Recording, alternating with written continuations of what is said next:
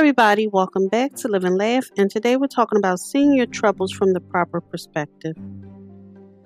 If you're currently struggling or worrying about something, try to look at your troubles from the perspective of you in the future.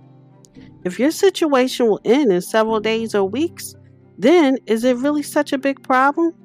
Even if it's going to take at least several months, it's still temporary, and worrying about it excessively is counterproductive. Thank you for listening. If you know anyone that can benefit from this, please go ahead and share it.